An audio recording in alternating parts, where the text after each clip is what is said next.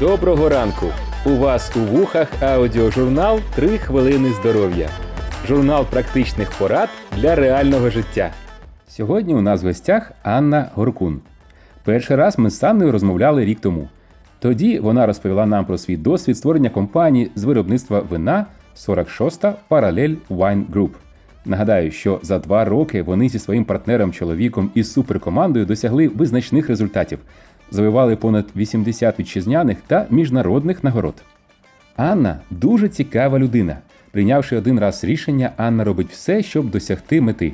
Тому в неї чудові результати і в бізнесі, і в здоров'ї. Наведу 2 приклади.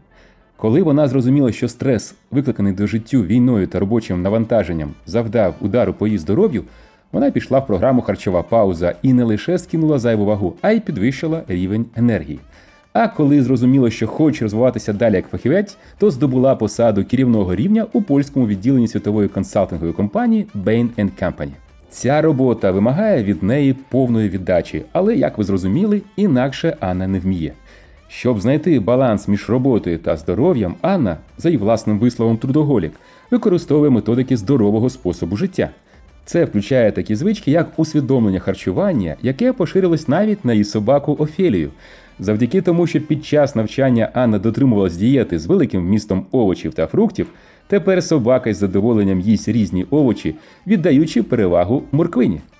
Анна вважає, що якщо життя дало тобі можливість творити, то ти маєш використовувати її продуктивно. Куди б не привело Анну майбутнє, вона продовжуватиме домагатися нових цілей, радувати своїх рідних та близьких та надихати людей навколо себе. Отже, зустрічайте! Анна Горкун, співвласниця української винної компанії 46 Parallel Wine Group, консультант міжнародної компанії Bain & Company, людина, яка досягає всього, чого захоче.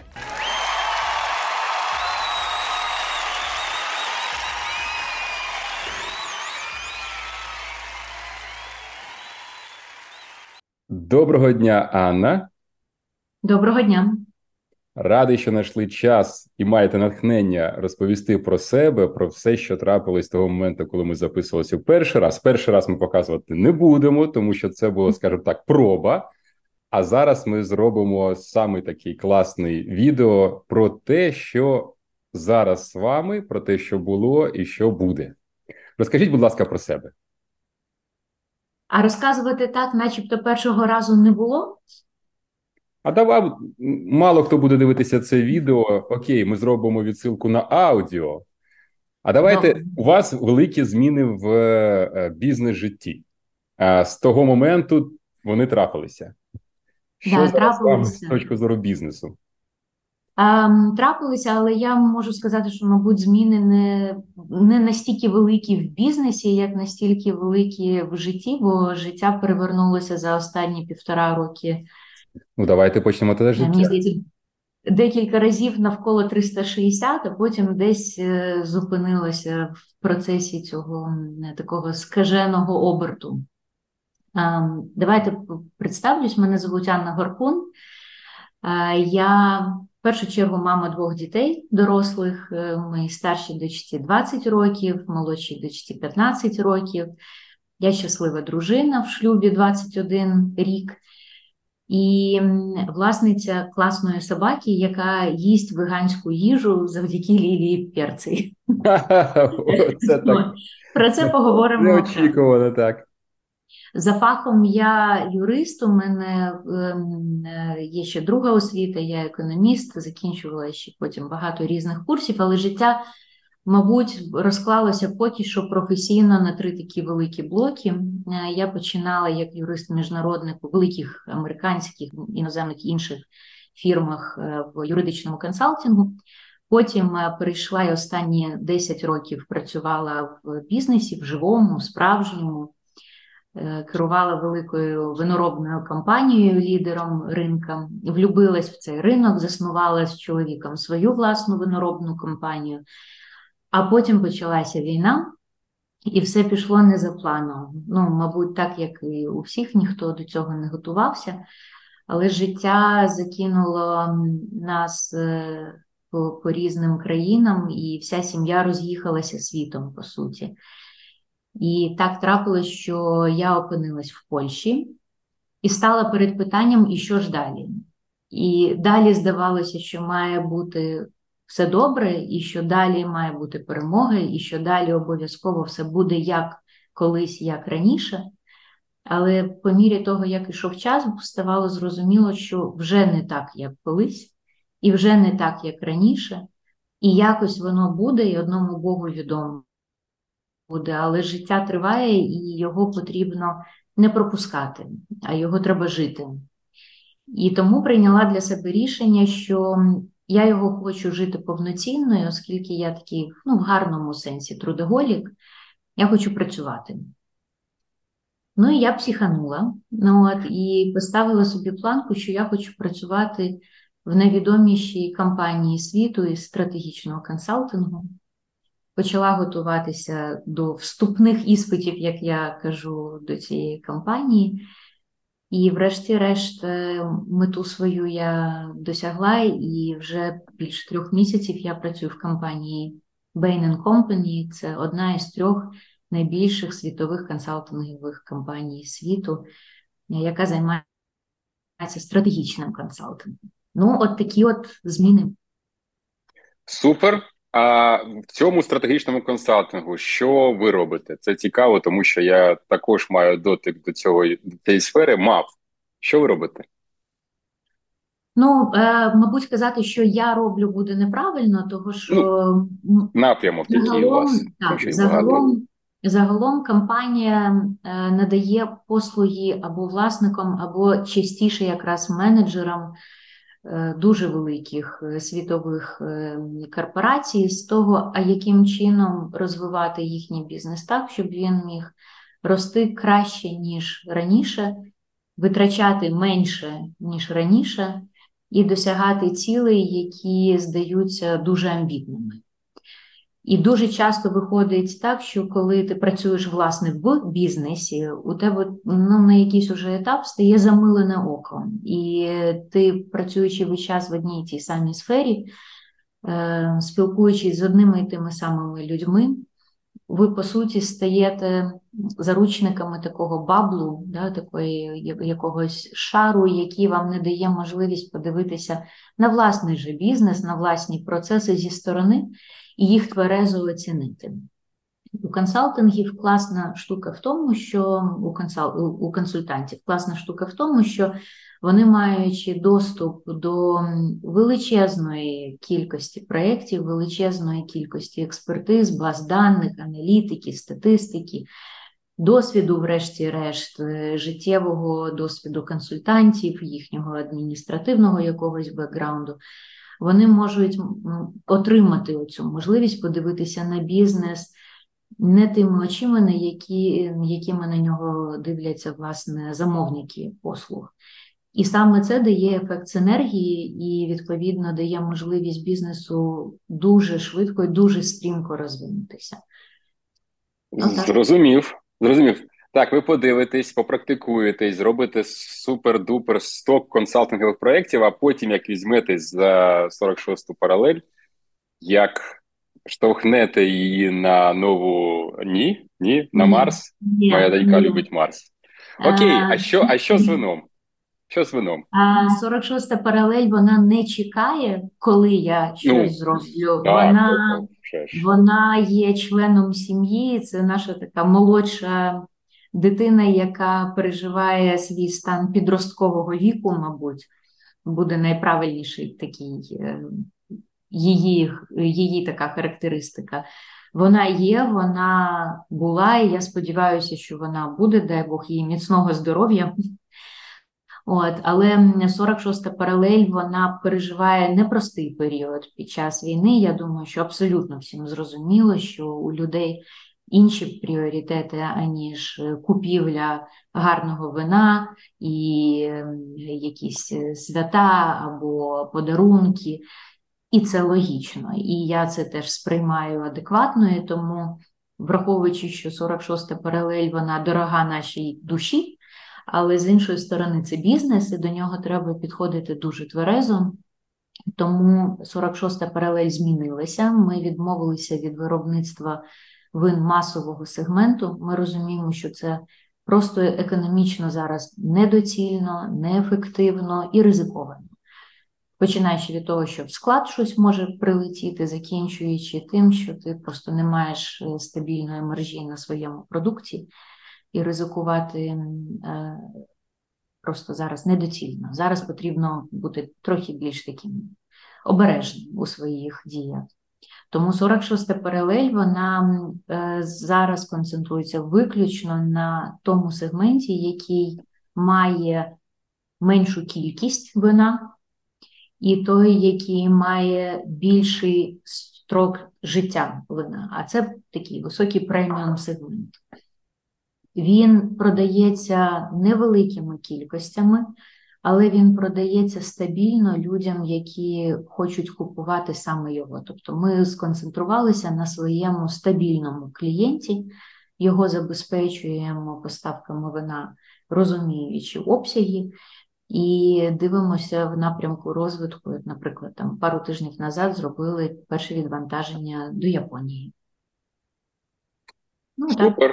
Японці люблять це цікаве, нове, незрозуміле, тому що вони такі, вони дуже... І грошей багато. А цікаво, в Японії ж, мабуть, ще є своє вино. Ну, тому що на території щось повинно проростати, в них є якісь теплі території, я не знаю, не зустрічав. У них є, звичайно, свої вина, мабуть, як і в будь-якої країни, завжди своє вино є. Просто воно може бути або в меншій, або в більшій кількості в порівнянні із імпортом, який заводиться. От, в Японії це дуже маленька кількість вина власного виробництва, вони також спеціалізуються на винах, мабуть, відомих всьому світу сливових. От, і це така їхня фішка. Але, знаєте, про Японію якраз в контексті розмови, яка у нас, мабуть, потім підійде до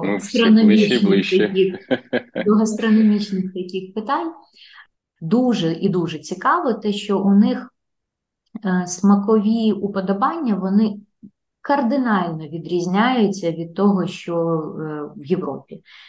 Я декілька разів була на виставках в Японії з нашим вином, і ясна справа, що ти коли їдеш, ти готуєшся, і ти трохи вивчаєш, а що може бути потенційному клієнту цікаво, а що на ринку вже є, а чого ще немає. І от як би ми не готувались теоретично тут, в Україні, коли приїхали ми до Японії, вияснилось, що все воно не так, як в книжках пишуть. Бо ринок динамічний, і, відповідно, він настільки розвивається динамічно, що ти не маєш доступу до інформації, скажімо так, на сьогоднішній день. Ну і так виявилося, що ми стоїмо з нашими винами, пропонуємо і біле, і червоне, і рожеве, і з пузирьками, і без пузирьків, бо треба ж показати себе у всій красі, а вони підходять і питають, а у вас солодкого вина немає? І мене це увігнало в ступор, бо я розумію, що а от солодке вино я якось для Японії розуміла, що в нього є якась частка, але для мене не було зрозуміло, що ця частка може прям таким попитом користуватися. І ми якось розговорились з однією з рестораторкою з Японії, вона каже, так ми ж солодке вино п'ємо разом із бараниною. І тут мене взагалі це ступор якийсь увігнало. Я кажу, поясніть. Вона каже, так як? Бараніна, вона ж така жирна, вона масна, і її треба пити з солодким вином. Я кажу, почекайте, якщо бараніна така жирна, то ми п'ємо кислотні напої для того, щоб розщепити жири. Відповідно, треба було б, мабуть, якесь сухе, червоне або біле. Я кажу, навіщо сухе, червоне і біле? Ні. З жирним ми завжди п'ємо солодке.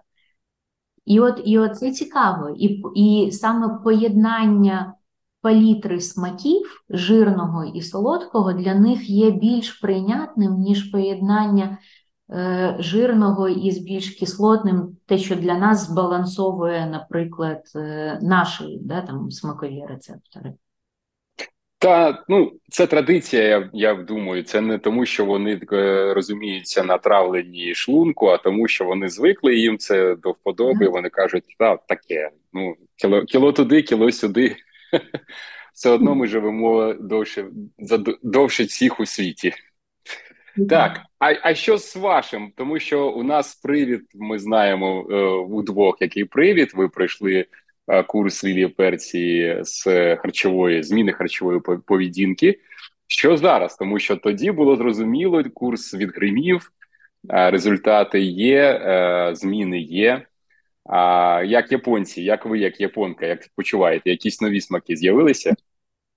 Ну, дивіться, я ж маю казати правду, да? І тут зараз буде таке відкровення. Як консультант великої і як володар супербізнесів, як мама двох дітей, я завжди кажу правду.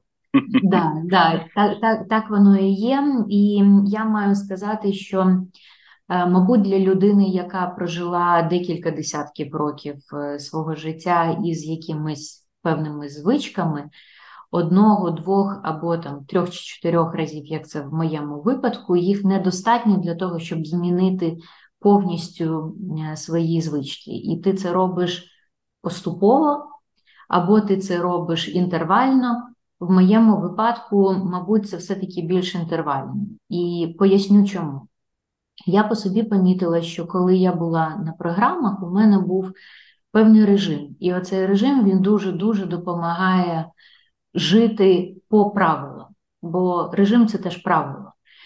Коли у тебе в житті з'являються правила, які ти навіть психологічно, да, там, підсвідомо для себе оцінюєш як більш важливі, тобто ти себе ставиш на другий план, а якісь інші правила виносиш наперед, відповідно, у тебе і змінюється пріоритизація того, що ти робиш. В моєму житті зараз наступили зміни, і, відповідно, моє головне зараз правило, яким я керуюсь, це розклад мого дня, який присвячений роботі.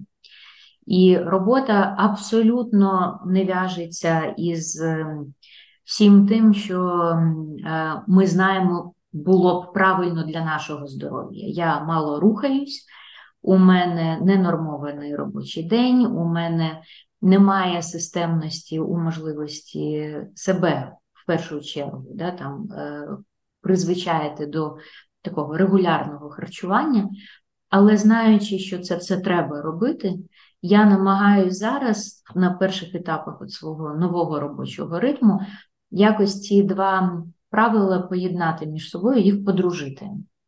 Бо я по собі відчуваю, що мені стає гірше, якщо у мене немає збалансованого харчування, якщо у мене немає регулярного спорту або просто фізичного якогось навантаження. Тому в першу чергу курс Лілії, він мені дає такий гарний, знаєте, як бенчмарк, до якого потрібно, ну, весь час по великому рахунку прагнути. І навіть якщо ти відкочуєшся, нічого страшного. Це не катастрофа, це не кінець життя, але ти маєш розуміти, що, ну, добре, якщо от я зараз тут трохи порушив те, що мені і моєму організму важливо, значить, я маю якомога швидше виправити ситуацію і повернутися туди, де я знаю, що мені було добре. І воно працює.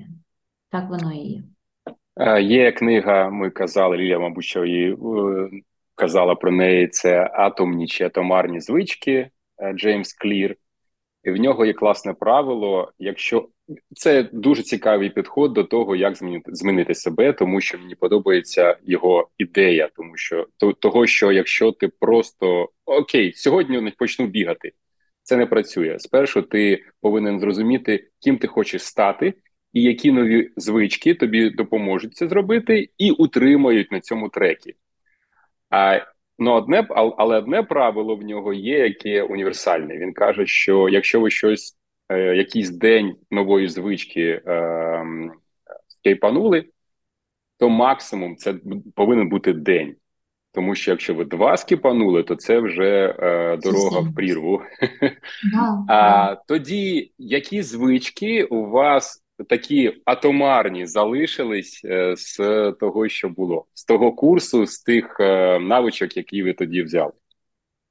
Я дуже люблю овочі, і я це зрозуміла. І супер. у мене немає абсолютно ніякої необхідності їсти хліб. Це те, що взагалі відійшло якось на другий план. Мене взагалі не тягне до якихось мучних страв. Мені може хотітись пасти і піци, але не тому, що там є хліб, а тому, що поєднання смаків, воно дає насолоду.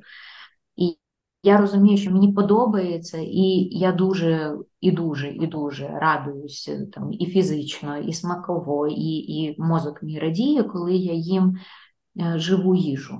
І це реально класно.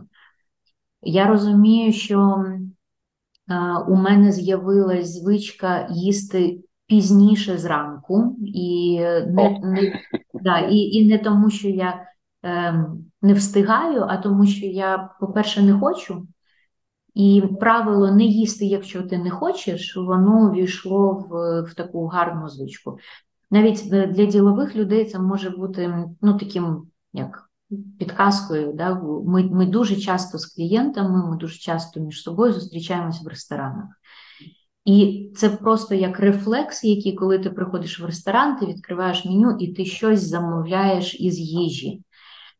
Бо так начебто прийнято, бо так, бо якщо ти в обід зустрічаєшся, це ж обід, ти ж маєш пообідати, так. Якщо ти запрошений або ти запросив когось на обід.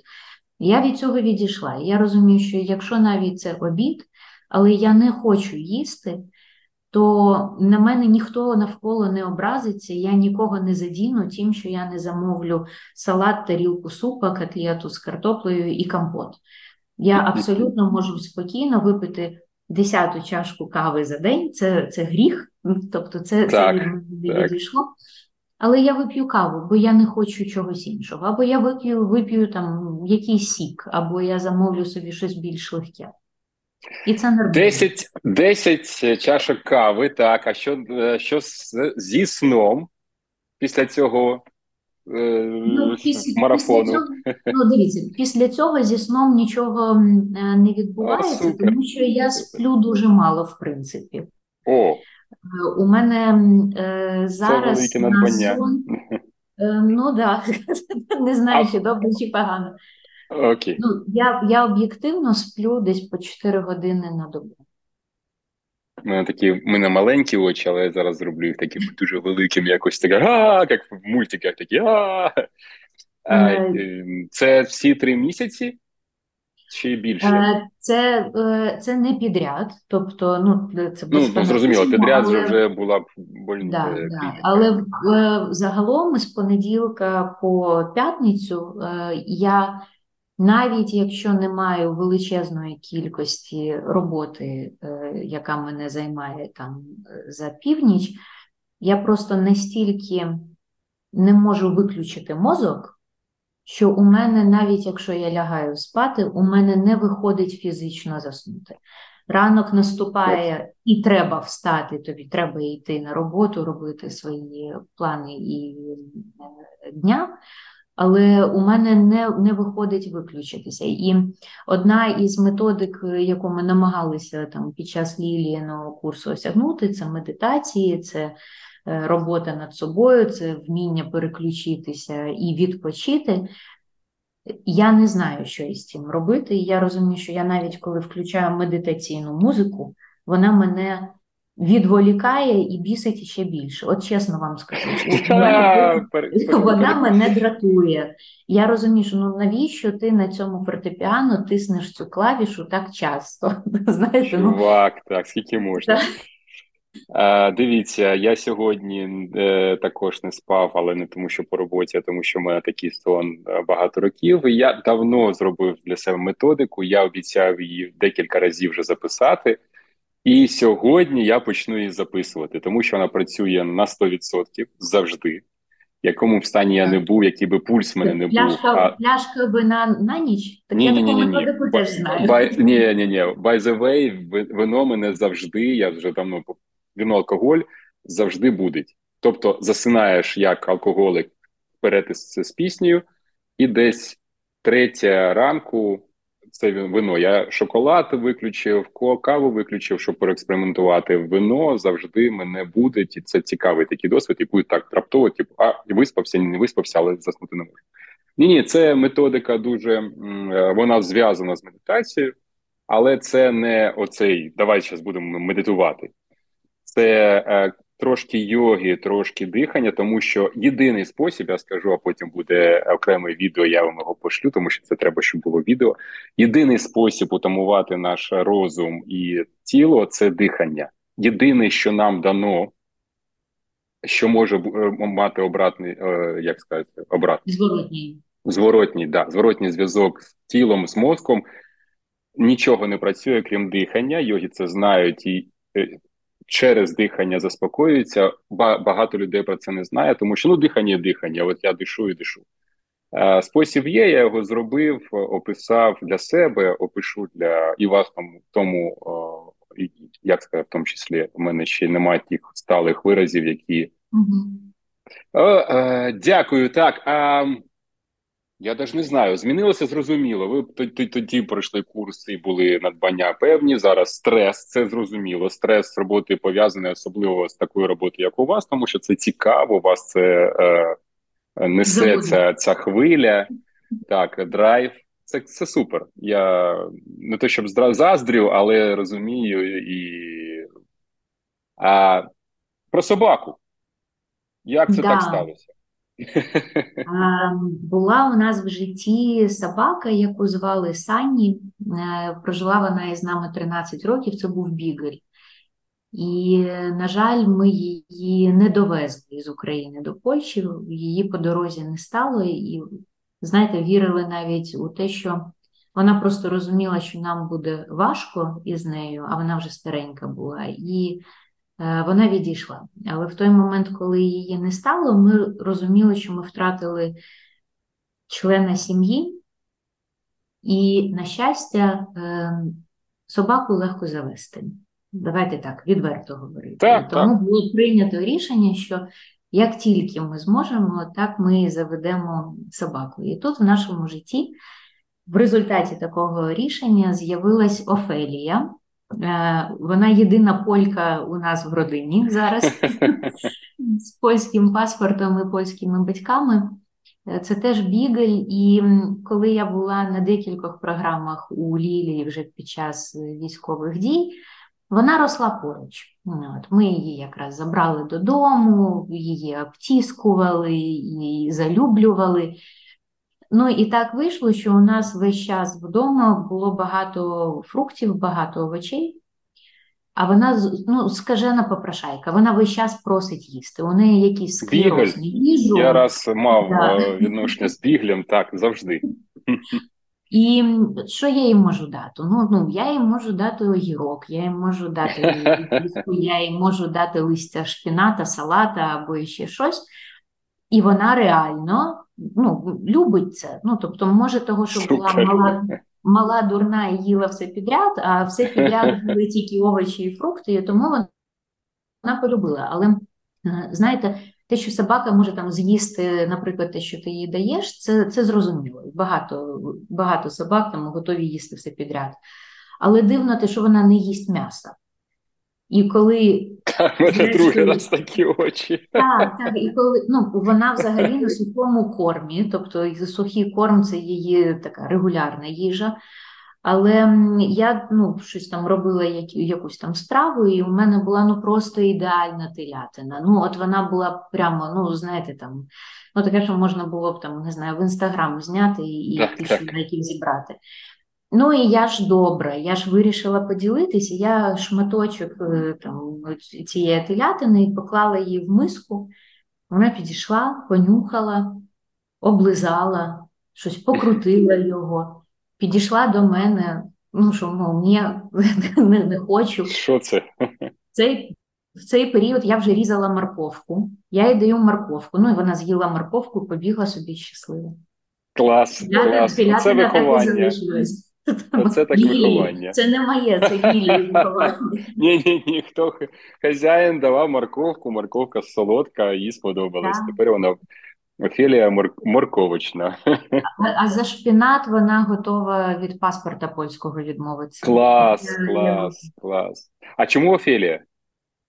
Ну, її так насправді назвали там, де вона народилась. От ми потім її забрали. Всіх вони там називали на букву О. Зрозумів, так. Ми потім покрутили, повертіли. Така баришня знатна, хай буде. Окей, ідея Офелія, підходить. Я з Гамлета пам'ятаю тільки Офелія, радость помініма і гріхів в своїх молитвах. Так що Офелія буде щось буде, як сказати українською мовою, отмалювати, да? Щось буде відмалювати. Наприклад, сироїдіння, щось таке. Так, 100%. Класна дитина у нас в родині з'явилась. А як родина? Скажіть, будь ласка, вони пережили тоді цей експеримент, коли ви їх не годували телятиною? Як вони зараз себе почувають з точки зору їжі? Родина почуває себе мультинаціонально з точки зору їжі. Тому а що... як вони там?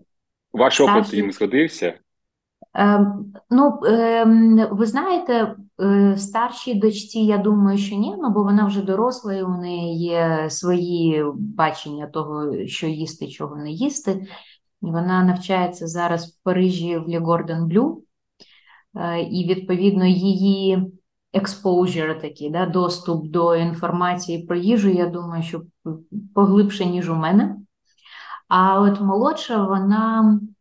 Мені здається, що підсвідомо, все-таки дивлячись на те, що я їла або чого не їла, вона все-таки розділяє для себе, що це погано, це добре, це можна, але не часто, що спортзал потрібен, що у тебе затрати твоєї енергії мають бути збалансовані з тим, скільки енергії ти отримав від їжі. Тобто вона з таким гарним підходом до цього ставиться, і більше того, в школі вона зараз навчається в Англії, вона собі взяла навіть курс нутриціології, бо їй це цікаво. Вау, супер.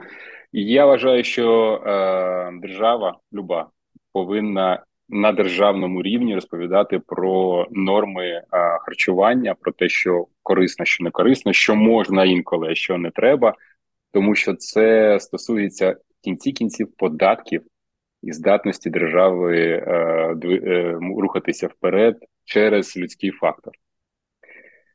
Дякую. Скажіть щось, у нас є ще кілька хвилин, яке побажання людям, які будуть дивитися з точки зору харчування. Тому що про роботу ми зрозуміли, працюєте з блеском в очах, отримуєте задоволення і намагайтеся виспатися. А що про харчування?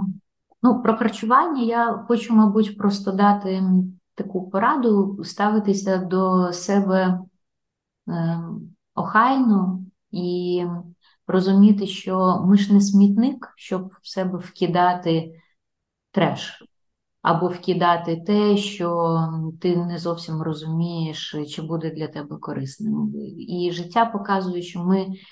мабуть, почали цінувати трохи більше своє здоров'я, бо для того, щоб все-таки поканати якісь проблеми, ми маємо мати сили на це.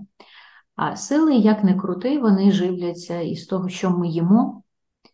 І тому дуже і дуже важливо робити максимум для того, щоб залишатися здоровим і для себе, і для своєї родини, і цінувати те життя, яке тобі дав Бог. Якщо так сталося, що у тебе є можливість жити, якщо так сталося, що в тебе є можливість щось творити і робити, то ти цю можливість не повинен змарнувати. І, відповідно, потрібно робити максимум для того, щоб з максимальною користю це робити. А це, знову ж таки, твої ресурси, це твій стан здоров'я, це твій настрій. Тому їжте, будь ласка, знаючи, що ви їсте. Нехай вам кожного разу буде смачно. Не треба їсти, якщо вам не смачно. Змініть продукт. Значить, це не те, що вам потрібно. Отримуйте задоволення від життя і даруйте задоволення оточуючим. І на якісь радісні дати, дні народження чи просто бізнес-проєкт, який завершився, купити 46-ту паралель з бульбашками. 100%. Ну, можна і без бульбашок, воно теж... Вона смачна. Так. Дякую, щиро дякую. Гарних творчих досягнень в бізнесі і в здоров'ї. Дякую дуже навзаєм і, будь ласка, продовжуйте робити те, що ви робите, тому що це важливо. Дякую. Пока. Па-па.